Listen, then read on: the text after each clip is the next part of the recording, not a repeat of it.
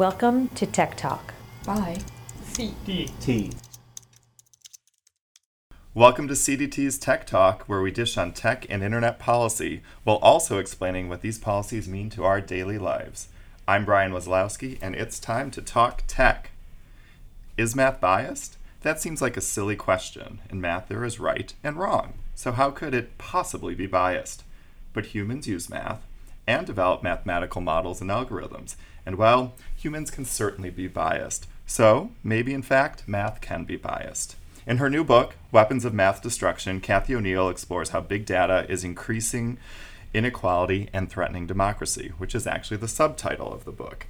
Cathy is a mathematician herself and the author of a very cool blog, mathbabe.org. I am thrilled to welcome to Tech Talk today Cathy O'Neil. Welcome, Cathy. Thanks so much for having me. And thanks so much for re recording. We had a little snafu last time, so it just shows to what a wonderful person you are. so, I don't think we could possibly be as good this time as last time. We're going to try. We are going to try. So tell me a bit. The title and premise of the book, it probably surprises a lot of people. How can math be a weapon of destruction? Well, just to be clear, I think of math itself as being completely innocent in this whole endeavor. Um, I think math math can be weaponized. Okay. Um, and math, so it's not math's fault. To be clear, math itself is not a problem, but people wield mathematical algorithms um, in in bizarre and unreasonable ways um, and it blinds people. And it's you know, and I'll, I'll say a little bit more about that. Okay. My fir- my first example came like my first. I witnessed this first in the financial crisis. Um, and everyone, actually everyone witnessed it. It was like AAA ratings on mortgage-backed securities. Like AAA ratings were supposed to they're supposed to signify something mathematically rigorous, mm-hmm. which was like a you know that that math PhDs were in the back room checking on all the data around these mortgage-backed securities and double checking and triple checking that they were going to be safe investments. Um, that was the idea, but of course that wasn't what was actually happening. They were actually kind of simply lies. They were, um, you know, essentially gaming these risk models with bad proxy data, bad assumptions. Um, in particular the assumption that home prices over the nation could never go down, that we could never have like highly correlated defaults, um, even though the the actual kinds of mortgages that were being put into these mortgage-backed securities were worse and worse quality. Hmm. So they should have known better. They didn't know better, um, and they they they sort of made mathematics look bad. And the reason they worked, so that's like the the sort of the cowardly um, inside story. The reason they worked, which is a slightly different story, is that people in general, um, and and this is this is going to come back to us. People are afraid of mathematics, and they yeah. also trust mathematics. so it's like that combination of fear and trust um, that allows, excuse me, that allows mathematics to be weaponized like this. So people, essentially, it's a perfect mechanism whereby you can do whatever core process you want to do, and then slap a sort of um, the imprimatur of mathematics on it and say, because this is mathematical, you should both trust this and fear this. Yeah, I um, think I see that a lot. Ask any questions. Yeah, I think I see that a lot. You you know you hear the term algorithms thrown about, and I think you know certainly even I until I started working at uh, CDT didn't have a full sense of how often algorithms were used to make decisions about us. It's just one of those things that it's kind of unseen, and then when you're like, oh well, there's a formula for this, you do like feel a little bit more comfort about that. You know, where do you have some other examples of like where decisions are made about us using these magical algorithms in math? Well, I mean, they're literally all around us, right? so Facebook's algorithm decides which which things to show us. Yeah. Um, and you know, between you and me, not a very good algorithm in terms of its its effect on democracy and the informed citizenry that is required for democracy. Um, the the example that I first witnessed after leaving finance was the teacher value added model. Now, my friend um, had opened a school in, in uh, she was a principal of a school in downtown Brooklyn. So her teachers were being evaluated by this new teacher assessment system mm. algorithm. Um, and she said to me, you know, Cathy, like all my teachers are getting these mysterious scores. They're unexplained. I don't understand them. Some of them are terrible scores. Um, you know, if they get enough bad scores, they're not going to be able to get tenure. What can I do? And I said, well, you know, mathematics is supposed to clarify, not obfuscate. So you should ask your Department of Education um, uh, contact, like, can you explain these these scores to me? And she said, Well, I tried that. And I said, Well, what happened? She said, Well, the Department of Education contact I had told me it's math, you wouldn't understand it. Uh, wow. So, yeah, so that was like when, when I was like, Holy crap, um, they're weaponized math again. It's not finance anymore. It's not like tricking investors in Norway to buy, uh, uh, you know, mortgage-backed securities that are rotten at the core. But it's still the same tactic, which is don't look under the covers because this is math and you are not an expert in math and you should be ashamed of yourself. And like we're going to literally produce shame in you so that you will not ask any questions. Well, and that's, sort of for me that's the that's the first sign a yeah. weapon of mass destruction. And if anyone should be asking questions, you'd want teachers to be asking questions. I mean, these are people that are part of their job is asking questions and then imparting that knowledge on our on youth. So that seems like an important one. You you uh, alluded to this a bit, Facebook's algor- algorithm, and of course we had an election. You know, when we first recorded, it was pre-election. Now it's post-election, and yikes, what a different world we're in. And certainly yeah. fake news. Um, grabbing headlines everywhere. Do you think that math, I mean, you kind of suggested it played a role in the election or at least informing, you know, democracy? Yeah, I mean, like, and I'll I'll bring Google in as well. Like, sure. Google and Facebook, um, among others, have made just tons and tons of money on the assumption that we have mostly bought into that they can do stuff with algorithms that used to require human beings. Um, and Facebook has been the gatekeeper for information, and so has Google. Mm-hmm. They're they're literally the gatekeepers for information.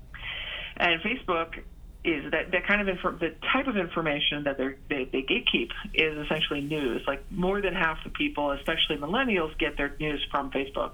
They don't go to directly to websites, news websites anymore. They literally get their news from Facebook. Yeah. Uh, for the Google, I just saw an ad last night while I was watching a football game. Don't tell anyone I was watching football.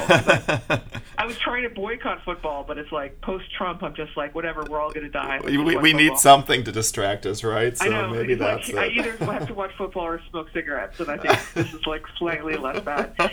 Um, but I was watching football, and like a commercial came on where it was by Google saying, you know, hey Google, like what does a blue whale sound like? You know, so it was depicting, um, you know, this father reading to their daughter. I think the idea being like, oh, I don't have the answer to this question my daughter's asking me in my brain right now, so I'll just refer to Google, and Google will give me that information, and it right. and it's trustworthy, and it's you know, and it's safe for my children, and that is the thing that they are claiming, right? Yeah. And they're claiming they can do this with algorithms. And yet, and yet, like soon after the election, when you Googled who won the popular vote in the U.S. election, the answer came out Trump. Wow. So yeah. we, we have a problem, you know? That yeah. we have a problem. Facebook is giving us fake news, and it's putting it in the same context as real news. That's a problem, and that's a gatekeeping problem. So both of these large companies are making billions and billions of dollars of profit, um, and it's not uncorrelated to the fact that we trust them and that we trust them in particular to feed us the information that we need to survive as, as citizens. And yeah. it's a problem. And they just become something that's kind of a given in our home. I mean, I think the example you were talking about was probably Google's new home product. You know, a lot of people think of Amazon's Alexa. I remember um, early on, Uh, going back to football, you know, you could ask Alexa, you know, it was after one game into the season, and if you asked her who the best team in football was, it was the Buffalo Bills, which we all know is never true. And it was just because alphabetically they were first, the first team with one win. So it's like, you know, truth as given to you by these companies. And, you know, more and more if you're doing it through a connected device you're not even having access to you know that, that laptop or that interface to to fact check it and that's scary yeah, I mean, we're being essentially asked to believe that this algorithm is better than than our own understanding of the world. Yeah. And at the same time, they're saying, well, we can't possibly use humans um, to help us. This is Facebook stance and Google stance. Like, we can't possibly hire all those journalists that we put out of work to help us um, gatekeep because, well, it's just too high, too scaled. It's too scaled up. It was like, well, you actually ruined an enormous industry which was doing this job. Yeah. I mean, it just makes it makes me wonder, like, 30 years ago, some of that the fake news websites that that are all over Facebook, like, what would have happened to them 30 years ago Mm-hmm. before before we had like large scale um, devastation of the of of media. Yeah. No, it's. I No, don't I'm think not- that's an way, I'm not understatement. arguing- I'm not arguing that like the media does a perfect job of gatekeeping. It doesn't. And like we can all talk about the kinds, the specific newspapers that we think are have slanted views. But one thing that's great about those those kind of half, you know, half good um, gatekeepers is that people know there's gatekeeping going on, and there's accountability Right. um, limited amount of accountability, but there really is an accountability. There's a policy, and people know, like that the editors are making those decisions, and they can complain. And if they don't like it, they can go to another newspaper. Um, right now, what we have is like one choice: Facebook, no accountability, no stated policy. And decisions ba- made based on you know the mystical math. Um, let's go back to your book a little bit because I think we could talk about elections, fake news endlessly, um, and it's certainly Yeah. something that needs to be explored much more in depth. Um, in your book, one of the I thought most powerful examples was uh, where you're talking about predictive policing and recidivism. Could you explain a Yeah. little bit how math is used in a destructive manner there? Sure. So I should mention what they those two algorithms do first. Sure. The predictive the predictive policing algorithm uses um, arrest records to try to predict future arrests, and they usually specifically think about location of those arrests. So they, if they find a bunch of um, arrests have happened in a certain location, they tend to send police back to that location to make more arrests. Um, the problem with that is that it, it's essentially like a pseudoscientific um, justification for continued uneven policing. So we have uneven policing in this country, and by that I really mean racist policing, where we have way more, way more police in poor black neighborhoods than in richer whiter neighborhoods. And when we are when we're focusing on arrests as proxies for crime, then um, we, in, in other words, we don't distinguish between arrests and crime, then uh, just the, literally the history of, of arrests in these neighborhoods will is it reason enough if you use this algorithm to say, oh, the, the algorithm told us to go back to these very same neighborhoods and look for more crime, and it, it sort of what it does is it propagates this this biased policing system. Now, I want to go back to this little just dis- the distinction I want to make between crime and arrests. The problem is that there really is a big difference. Like the statistic I like to mention is that blacks and whites smoke pot at about the same rate, but that blacks are arrested for smoking pot about four times as often. Wow. And it actually depends on the jurisdiction. It could be up to 10 times as often as whites. So, what that's telling you is that arrests um, are not the same thing as crimes, and the extent to which they agree or disagree, it really depends on the police practices um, um, rather than the people who are doing the crime so Yeah. much. So, so anyway, so that's that's predictive policing. It creates this feedback loop where we just keep doing the same. The inherent on- on- biases are programmed into that. Yeah, exactly. The bias is in the data, and then the data is fed to the computer, and the computer Yeah. says, "Guess what? Send police back to those same places." Right. Or another another thought experiment I like to have is like if after the financial crisis we had gone, we had sent police back like down to Wall Street to stop and frisk all the bankers and to arrest them for their crimes, then you know we'd be having police constantly be patrolling Wall Street because trust me, there, there's plenty of there's plenty of drug users on Wall Street, Uh, I don't doubt that Uh, for a second. but they're just not getting arrested for it. right. Um, so, so that's predictive policing, and then further downstream in the ter- in terms of the data, there's something called recidivism risk um, algorithms, and these are given to judges when they're sentencing, when they're putting, when deciding on parole, when they're deciding on bail, but I'll focus on sentencing. Um, and the idea is it's Go ahead. Oh nope, didn't say anything. oh, oh, sorry, I heard a I heard a noise. Um, so I should mention that recidivism risk means the risk of coming back to prison after leaving prison. So 97% of prisoners eventually leave prison. So the question is, are they coming back? And the tendency is for judges to to give people longer sentences when they have higher risk of recidivism. Sure. And you could already ask the question like, wait, does that make any sense? Aren't we like preemptively punishing somebody for something they haven't done? And the answer is absolutely. But the uh, there's a long-standing tradition in doing this, and I guess the argument is um, that they are protecting public safety. Um, you know, you don't want people um, who are likely to commit another violent crime out there um, because it gives them the more opportunity to do so. I should mention that not all the data going into these risk recidivism risk algorithms are pertaining to violent crime. Um, so that's one problem. But the, the more general thing is that, you know, putting aside the question of whether we should be sending prisoners to prison for longer because of their future risk, not their actual crimes, wow. um, the way these these risk scores are are created is very, very biased. Now, there's two sources of bias. Um, there's two sources of data that go into recidivism risk scores. The first is the is the arrest records I talked about before, which we right. know is biased. And the second is these questionnaires that are given to the um, to the defendants, and the questionnaires have a bunch of questions that are proxies for race and class. So the questions are things like, did you graduate from high school? Do you have a job? Of course. Um, have you gotten married? Do you live in a high crime neighborhood?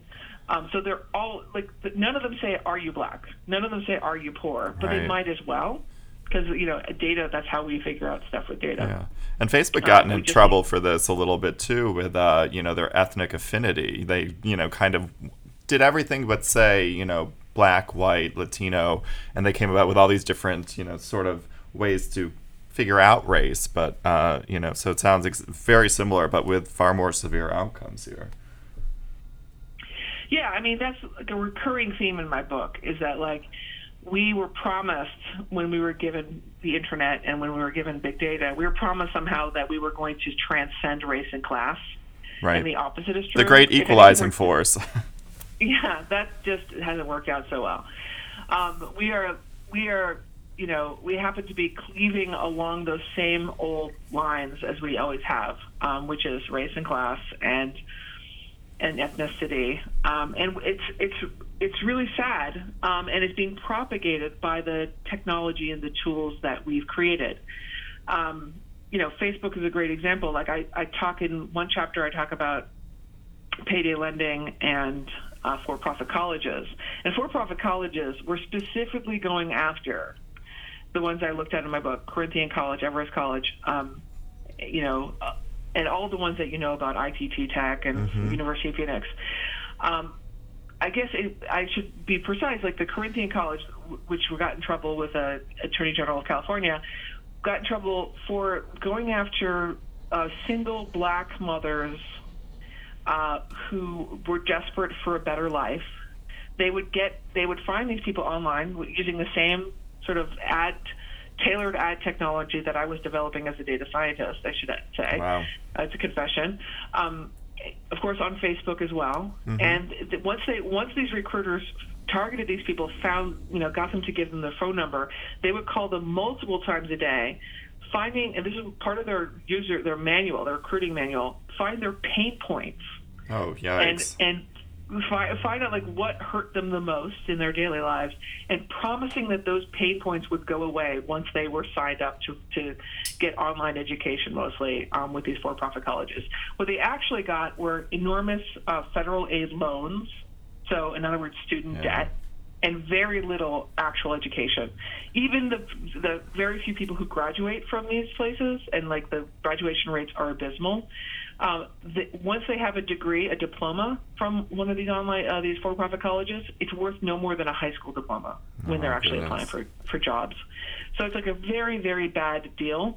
And again, highly tailored, highly targeted advertising um, along race, class, it's very very discouraging when you think about like you know the promise of big data back way back when. Yeah. So let's go to the promise of big data because I, you know, my hunch is, you know, like like me, you you still hold out some hope for this being able to do good. You you know, math, as you said before, is kind of uh, being leveraged in negative ways. Can it be leveraged in positive ways? Is there any hope Oh, for absolutely. unlocking the the power of big data, as so many people say?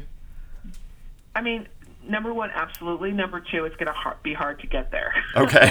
so the, the absolutely. Let's start there because I I don't I actually am a huge fan of big data. Um, if we could use it not to screw people over but to help people. Um, you know, like the recidivism risk algorithms, I I find them fascinating, and the, the fact that we're using all those proxies in the questionnaire um, is is a testament to the fact that we, as a society, um, send black people and poor people to prison far too often. The, so the question we should be asking isn't can we blame individuals for these society-wide problems? The question we should be asking is can we find interventions that will will um, will address the issue of why black people and poor people uh, f- find themselves in prison time after time. Like, how do we get? Like, how do we improve society? Um, and I think the the results of these recidivism risk algorithms, the same exact algorithms, could be used to investigate that question, to address a society-wide problem, rather than just to assign personal blame. Um, the the question of you know who needs who needs a boost in terms of education um, you know that could be that could be addressed using the same kind of targeting algorithms the problem okay so and then then it comes to the question of how hard is it going to get be to get us to use these algorithms to help people rather than to exploit people and there there it's a little trickier because none of the things that I suggest we should do with these algorithms, like to turn them around from exploitative to positive, none of them involve uh, profiting. so we have Good point. we have a big co- we have a, like a lots of incentives for companies to to to prey upon people. Um, you know, most the most vulnerable people in the in the country. We have very few incentives um, for those same companies to say, "Hey, can I give you an opportunity that will actually help you?" Um, so that that's where it's you know, as I like to say in my last chapter, I think I said the free market isn't going to solve this problem. Yeah. Well, and the, the funny thing is, you see a lot of uh, you know policymakers just saying, well, if the companies would change their practices, you know, on some level, it's it's you know their motives are very different than the public sector. So having you know policies around this may be important. Um, let's a couple more questions, or just one more question actually. So you have a new company coming out too, Orca, as you uh, pronounce it in your blog. Um, are you? Is this going to be your what you're focusing on moving forward? Auditing companies and all that sort of stuff to make sure that their algorithms are fair and just, or helping them with that. Yeah, so Orca, um, the idea of it is an algorithmic auditing company, and um, I was I'm hoping to get companies to work with me um, to ha- make sure that their algorithms are legal and fair and non-discriminatory and Right.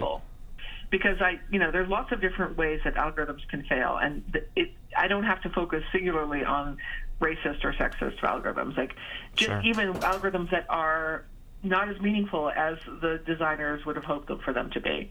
Um, so that, that I wanted to use my expertise to help people to help clarify what algorithms are actually doing. Um, because another thing is that algorithms are often sort of they're often presented as complete black boxes that have there's just no way of understanding Right. they're just too complex and sophisticated. That's of course not actually true. There are ways of learning um, sort of aggregate statistics about what an algorithm is doing um, to get a, a crude but important um, view on on whether that algorithm is is doing something harmful or helpful um, depending on what you mean by harmful and helpful. So that's the idea of Orca.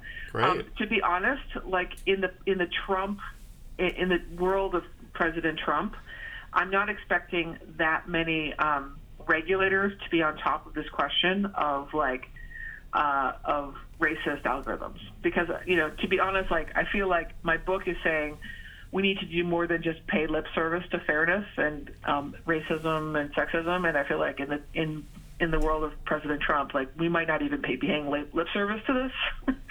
On the other hand, like there are individual situations where there's laws on the book, anti-discrimination laws, or the American Dis- Disability Act saying that you can't um, force people to take um, um, health exams um, when they're getting h- hired for a job.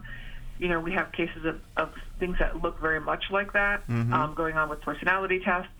So I think there are individual cases where where companies will be like, "Holy crap! I need to make sure that my I'm not going to get sued by Right. an individual." Well, I was Um, gonna and, and in that case, I would love them to come talk to me. Yeah, I was going to ask that. You know, is it just an individual? You know, is there something if it's not going to be government, which I agree with you, it's probably not going to be a great atmosphere under you know the Trump administration, most likely. Um, although maybe they'll surprise us, unlikely. What can an individual do who's feeling help helpless and wants to understand the algorithms that are around them, making decisions about them, making decisions about you know people they care about? Is there anything we can do?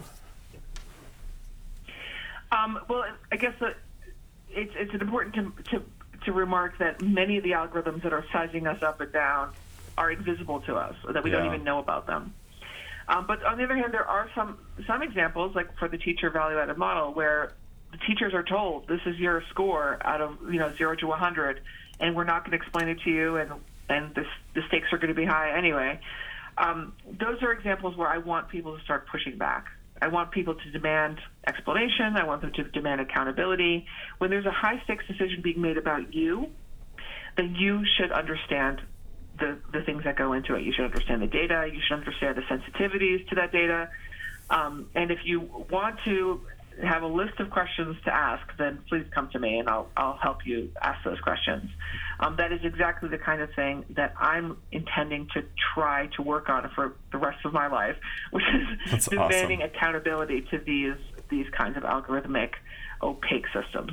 Well, Cathy, it seems like your work is more important than ever. A lot of people are saying that, but I think this is genuinely true for what you're doing. Thank you so much for joining Tech Talk. Weapons of Math Destruction. It's Cathy's book, getting great reviews. It's a wonderful read. Go out and get yourself a copy. Thank you so much for joining us today, Cathy. It was really my pleasure. Thank you.